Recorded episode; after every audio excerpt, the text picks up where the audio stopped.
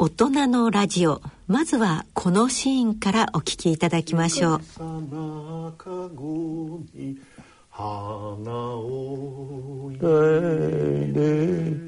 ララララララララララララララ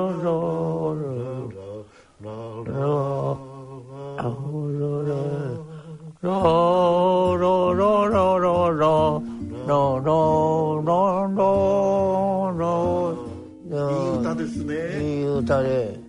小さいかごに花を入れこの歌をね、えー、私は幼稚園の先生から、えー、この歌を教えられて。もう100年くらい前の話ですね。そうですそうです。幼稚園っていうとね。もう全くそうです。いろんなことが重なって、はい、私を作ってくれた、はい、そういうふうに思って感謝しています。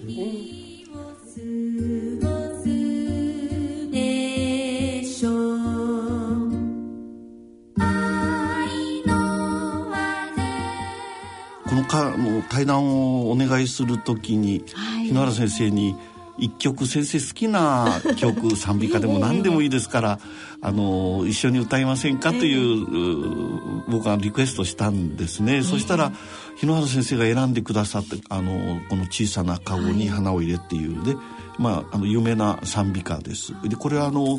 あの日野原先生が子供の頃に歌った「あの賛美歌だっていうことでちょっとびっくりしました。100年前。の、ね、えー、100年くらい前にね。歌われて選んで本当にね。本当に感激いたしました。でしかも先生がですねあの、はい、歌ってる時にもう子供みたいな顔されてましてね。もう嬉しそうに歌ってらしたその、はい姿が本当に、えー、あの嬉しかったですね。私一緒させていただいてね。そうですか。まあ今日はですね105歳と6ヶ月になられる日野原重明先生のご自宅に緩和医療医の川越光さんがお尋ねした時の模様をお聞きいただきながら大人のラジオを進めてまいりましょう。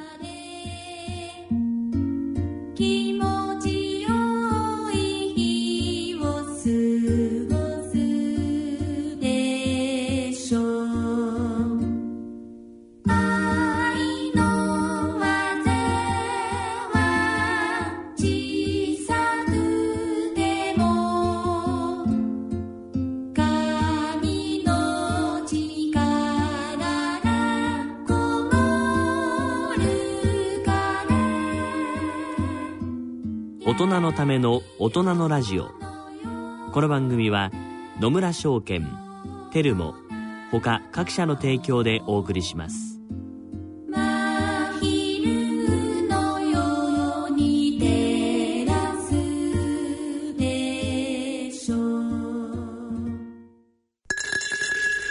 野村。第二の人生に必要なのはお金だけじゃないからゆったりとした旅を楽しみたい。健康はもちろん若々しさもまだまだ保ちたい。住まいをもっと快適にしたり相続のこととかもしもの時のことも考えておきたい。セカンドライフのために知りたいことってたくさんありますよね。あなたのハッピーなセカンドライフのために。野村証券の本支店ではさまざまなスペシャリストを講師にお招きして野村のハッピーライフセミナーを開催しています。詳細はウェブで「野村のハッピーライフ」と検索してください。なお当セミナーではセミナーでご紹介する商品などの勧誘を行う場合があります。恐れの村に来てまずは「春めく」という出版社から出版されている日野原先生の自叙伝日野原重明僕は頑固な子供だったの冒頭部分を日野原先生の朗読でお聞きいただきましょう。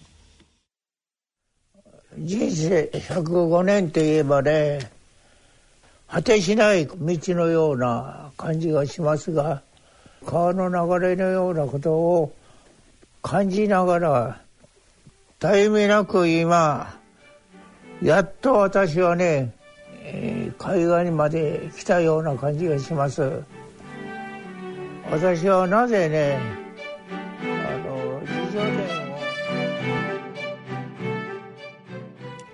春めく間日野原重明僕は頑固な子供だったより人生105年といえばさぞや長く果てない道のように思われることだろう。私はよく人生を川の流れに例えるがその勢いはたゆみなく今ようやく大海へと注ぐ穏やかな流れに身を任せているような心地である。私は医師である。日本の医療制度に深く関わり国民一人一人が健康でいられることに尽力してきた。と同時にシニアのアイドルと言われたこともあるくらい中高年の憧れの的でもあるらしい。そしてまた長く生きてきたおかげで私の一生はちょっとした日本の近現代史のようでもある。何しろ太平洋戦争が始まった時私は30歳。日本があれよあれよという間に軍国化していった様子をまざまざと覚えている。東京大空襲も玉音放送も。そして復興から高度経済成長に至る中で1960年代後半の学生紛争に私は関わっていたし淀号ハイジャック事件に巻き込まれた。バブル崩壊後に起きたオウム真理教による地下鉄サリン事件にもセールカ国際病院で対処している。105歳でもわからないこと未知のことはある。それに挑戦するために今あるがままの私の姿を語り始めようと思う。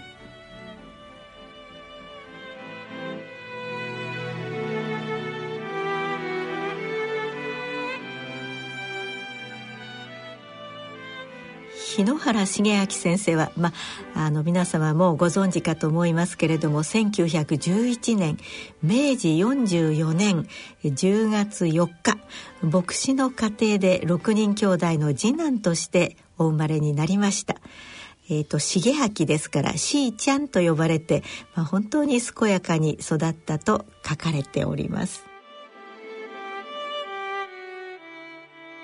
日野原先生が生まれたこの1911年というのは、まあ、どうなんですか？この中国で辛亥革命があった年ぐらいしかわからないんですけれども。なんかあのこれはもちろん僕の生まれるはるか前そうですよね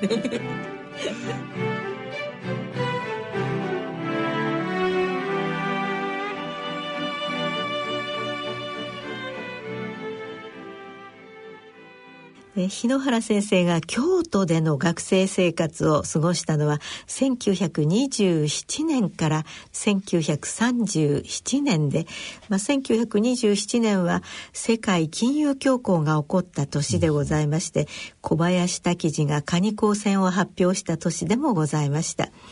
やがてアジアでは1931年の満州事変、うん、1933年には日本が国際連盟を脱退し1936年には226事件が起こって1937年は、まあ、日中戦争が始まった。そんな時代だったわけですよね。で日野原先生は西田喜太郎教授の教えを壊れたようですけれども、これもまあ私たちはなんか教科書で西田先生、ね、そうですね。西田喜太郎ってもう本当に有名な先生ですけども、はい、あの京都大学の学生時代に割とあの文学部の授業に行くとかっていうようなことが自由にできたようですね。そこからいろんなものを吸収されたというようなことが伺われますね。そうですね。私たちが教科書で習った方と実際にお会いになってるということですよね。えー、そうですね。もう歴史のことなんて言ったらもう本当にあの、歴史書では知ってますけれども。っていう、えー、その時代を生きたっていうのはちょっと想像につかないですね。はい、そうですね。日野原先生にとっての大きな転換点は1933年昭和8年日野原先生にこんなことが起こりました。あれはね京都大学の医学部のね、はい、友達とスキーにでも行こうと思ってね夜ちょうどね大津から船が出ましてね、はい、琵琶湖をですね北に登って、スキー場に着いたんですよね、はい、そのスキー場のですね頂上のに行った時にね何か体に熱が出たような感じがありましたんでねスキー小屋の人に頼んで体温を測ったところね39度ぐらいの高い熱があったんでびっくりしましてねこれはスキーどころじゃないね、これは。大学1年が終わり春休みになると友達から京都の近くにスキー場があるから行かないか？と誘われた。私は運動は何でも好きだったがスキーの経験はなかった。琵琶湖の北に面した牧野町の高原にスキー場があるといい。あの頃は滋賀の大津から琵琶湖を渡る夜行船が出ていた。夜半に出港すると朝4時ごろに牧野町へ着きそこから高原のスキー場まで歩いて登っていくのである。春先の湿った重い雪道を歩いているうちだんだん息が苦しくなっていく。それまでにも時々胸が痛くなることがあり自分でもうすうす気にはしていたが友達からお前は顔色が悪いしスキーにでも行ったら治るかもしれないよ」と言われたこともあって参加したのだ。ところが高原の出手について熱を測るとなんと40度近くまで上がっている。これはスキーどころではないと急遽京都へ引き返すことにした。そのまま兄弟の学生のためのクリニックへ行って診察を受けると「これは胸に水が溜まっています」と言われる。胸腔に2リットルもの水が溜まりそれで呼吸困難に陥っていたらしい。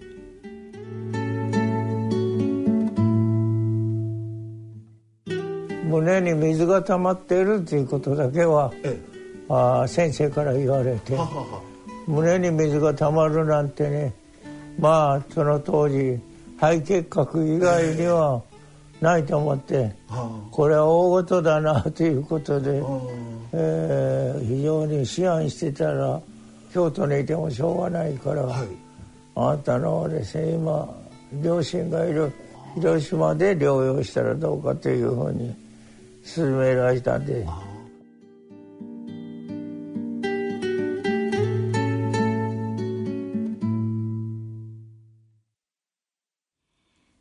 1933年昭和8年日野原先生当時21歳急性結核性肋膜炎を発症しました。昭和8年当時の結核に対する医療はどうだったんでしょうか？これはなんでしょうね。僕も医者ですから何か言わなきゃいけないんですけど、はい、実は想像がつかないっていうのが、あの現実で。これは本当に今でこそ治るとは思いますけれども当時はもう本当にもう神頼みじゃないですけど、ね、安静にするとかですね何も原因の治療っていうのはできなかった。できないんですよね。えー水が溜まったらやっぱり苦しくなりますよね。そうですね。ねですからもう本当にあの熱がやはり出ますしね。ねはい、あの体が弱っていく。そして、力がなくなっていくっていう、はい、そういう状況でするから進みますとあの呼吸が苦しくなるっていうのは、うん、やっぱり大変な病気だったと思いますね。ではあのその当時の様子を日野原先生のお話でお聞きいただきましょう。でその時でね、えー、左の肋膜に水が溜まっているっていうんで高田先生っていうのが主治医だったんですよ。うんそれでこの高田先生に来てもらって、水を取ったりそれから尻尾をしたりしてどうしてもね長い療養になると言った言われたのでね、はい、これは水が溜まってるから、はい、夜はですね尻尾をしなくちゃならないっていうんでね、夜間はね、えー、胸に尻尾をし母はねもう夜の間寝ないで私の解放をしてくれたわけでありますがだから私の母は私のベッドの下にねえー、板の間でしょ？板の間の上に、ええ。ー、母は泊まってそして夜の間も私をですねそこで世話をしてくれたっていうそれがね長い長い、えー、一年でありましてね、えー、尻尾をしながらね、そして安静をしている、うそういう私の療養が始まってね、非常に悩んでんですよね。まあ母がそこまで、やってくれるんだということをですね知ってね、えー、お母さんにどうぞよろしくお願いしましょうと言ってね早く水が取れて尻尾をしないでも済むようになりたいということを念願して、えー、私の療養がそこで始まった。板の間でのでことを寝室にしてそこで母はその夜でそこで出てくれて、3時間ごとに、ね、尻尾を書いて取り替えてくれたっていうんでね、えー、母の私への療養というものを、私はその忘れることはできないで。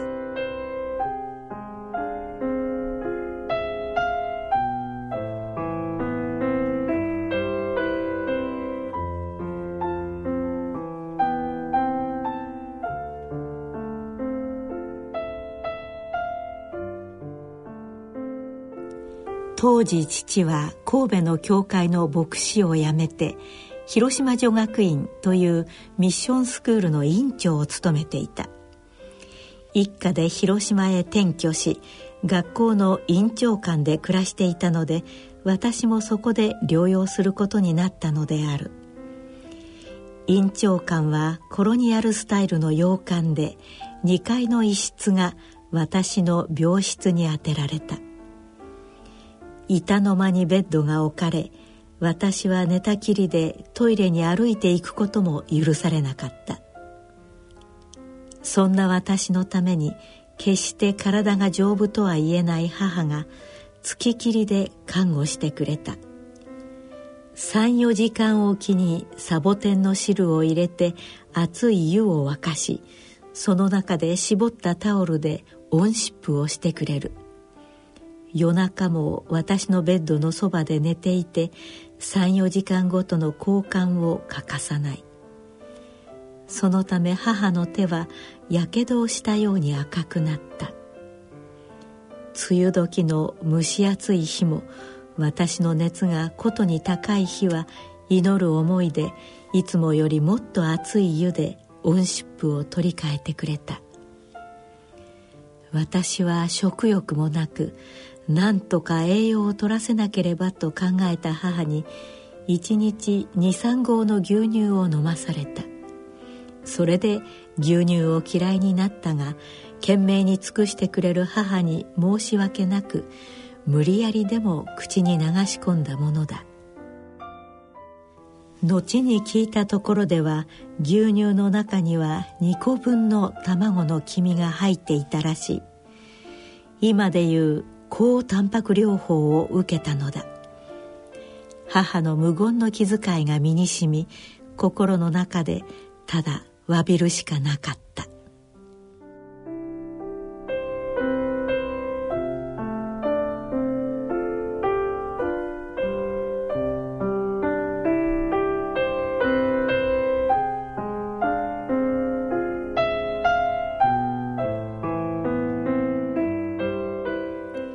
師には絶対安静を命じられベッドに寝たままの日々が8ヶ月も続いた。目に映るのは窓の外に広がる空と風にそよぐ梢の葉ばかり。一体いつになったらベッドから起きられるのか熱は下がるのだろうかこの先病気は良くなるのか悪くなるのか当時結核は不治の病とも言われており先の見えない不安に苛まれる。あんなに朝が来るのが待ち遠しかったことはない。朝4時ごろ空が白み始める頃になるとほっとして今日は熱が下がるかもしれないと期待する。だが夕方になるとまた熱が上がり今日もダメだったと落ち込んでしまう。暗い部屋にあの黄みがかった電灯がパッとつく瞬間が嫌でたまらずまた長い夜が始まるのだと思うと耐え難かった。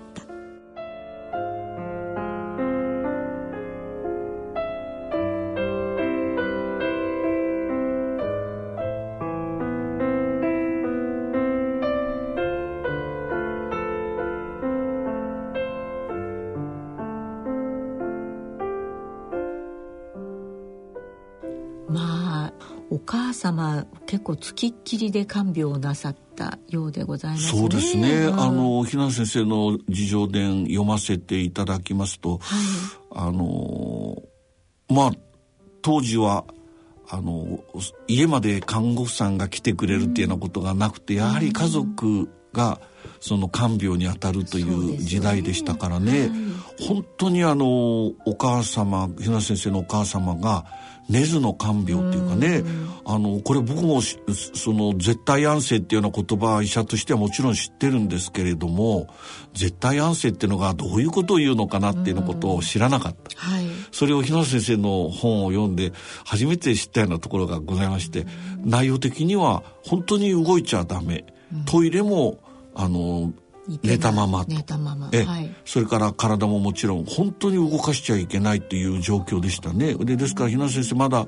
二十、えー、歳前後ですから、ね、あの体だって汚れますし、新陳代謝激しい時ですからね、ね、だから8ヶ月その状態をあの過ごされたということで、お母さんは34時間おきにね、あの、えー、サボテンの汁をそのオンシップで、えー先生の体にこう当ててですね看病した。それからあの先生は牛乳が嫌いになられたっていうようなことがあるんですけど その当時栄養を取るって言ったら本当に牛乳にね卵とかそんなものないんで、卵入れたらなんかまたまずくなるっていうんでこっそり卵の中に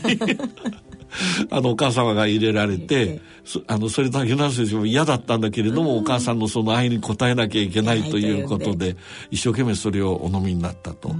まあ本当にあの、まあお母様、本当に心を砕いて、あの、先生の看病に当たられたんだなと。本当に道徳の教科書かなんかに出てくるようなね。の愛はね、ええ、山よりも高く海よりも深いですね。あの、なんて言いますか、だけど、本当に今医療、現代医療が進んだ中にですね、はい、こういう、その、本当に人間として精一杯の手当てをするということの大切さをね、本当ですね。あの、身をもって示してくださったような、うん、そのような感じがいたしますね。すねで、まあ、お母様ももしかしたら、その、まあ、感染するかもしれないけけれどもその衛生面ですとかその消毒ですとかそういうことをきっちりと結局なさったんでしょうね。そうですね。あの当初やっぱり結核菌の排出なんていうのは当然考えられますからね。あの感染っていう家族内感染も当然危険性も十分にありますね。濃厚感染になりますからね。ねだけどそういうことお母様は全然考えられないで、本当に献身的な看病されたんじゃないでしょうかね。ですからその最初の、その絶対安静を命じられた8ヶ月間っていうのはね僕日野原先生どんな気持ちで過ごされたかなって今でもねね、えー、あの思いますね。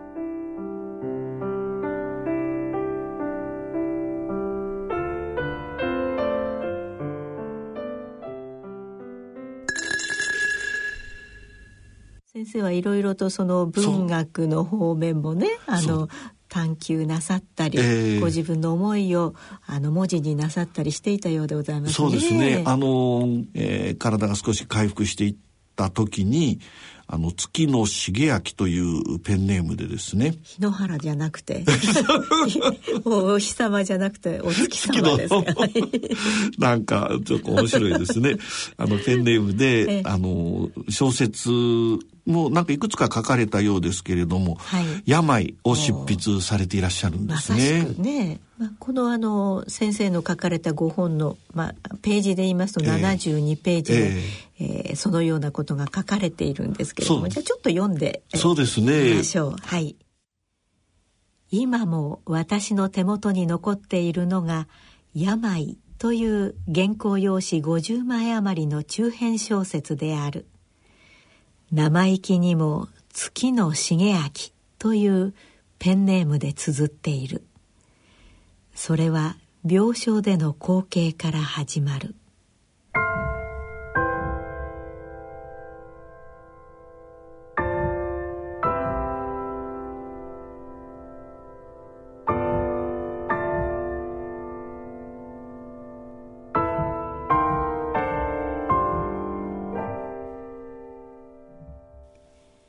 閉ざされた鎧戸の外に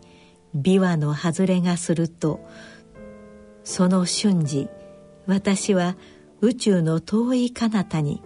枯葉の落ちる音を聞き捉えたかのごとく厳粛な気持ちになってそのかすかな音に耳を傾ける。その闇の中の空虚な一時によってしばらく心を静めながらも主湯にしてまたもや私は体内に踊り狂う血の飛沫と胸の乱調とに悩まされ脅かされて不安な呼吸を忙しく続けなければならない。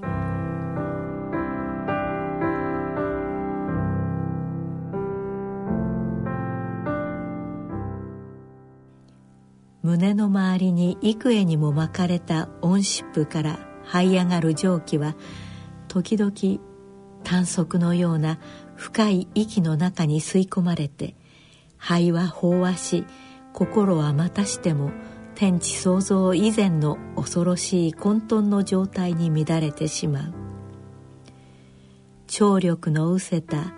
肺胞からわずかに押し出される頼りない呼気では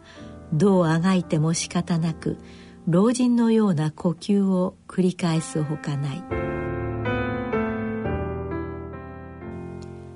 そんな状態が長く続いた後には夜の風に揺らぐ琵琶の外れや時には風に乗って森から響いてくるフクロウの声などが私にはどんなに嬉しかったことか。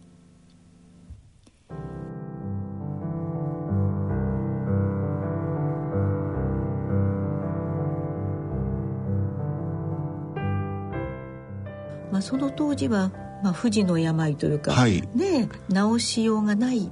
病だったわけですけれども、ええ、こういう場合この日野原先生なんかこう生といいますか生きるということへのモチベーションは何だったんでしょうそうですね。本当に先生あの時何を目標にその病気と戦おうとしたのか、はい、その動機っていうのは非常に興味ありますね。ございますね。でよくあの日野原先生のお話の中に広島とかね。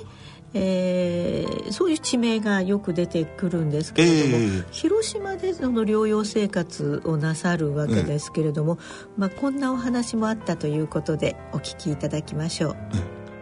父がね広島女学院の委員長をね15年ばかしやっておりましたからね夏休みになるといつもですね広島に帰って夕方になるとね賑やかな街の中に行ってお茶を飲んだりしたであります。ちょうどの金座街というですね、はい、名前の通がありましてね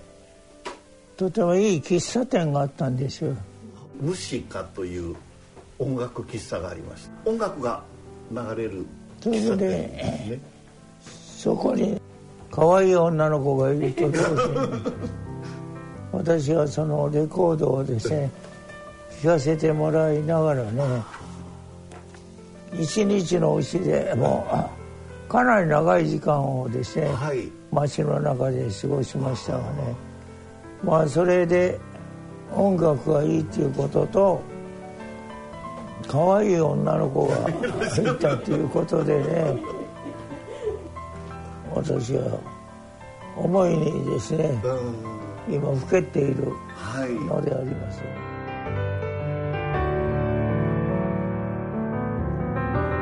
ムシカっていうねあの音楽喫茶がございましてねこれは僕はあの高校時代なんかにももうあって今はちょっとあるかどうか知りませんけれどもねそこにはあの音楽好きの特にクラシック音楽なんかの好きな方がね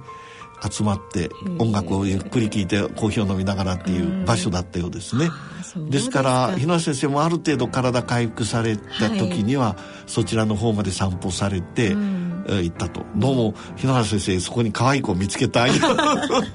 まあ、じゃあ生きるあの。生きるこれはやっぱりね 一つの大きな動機になったんでしょうね増してまいりますよね。えー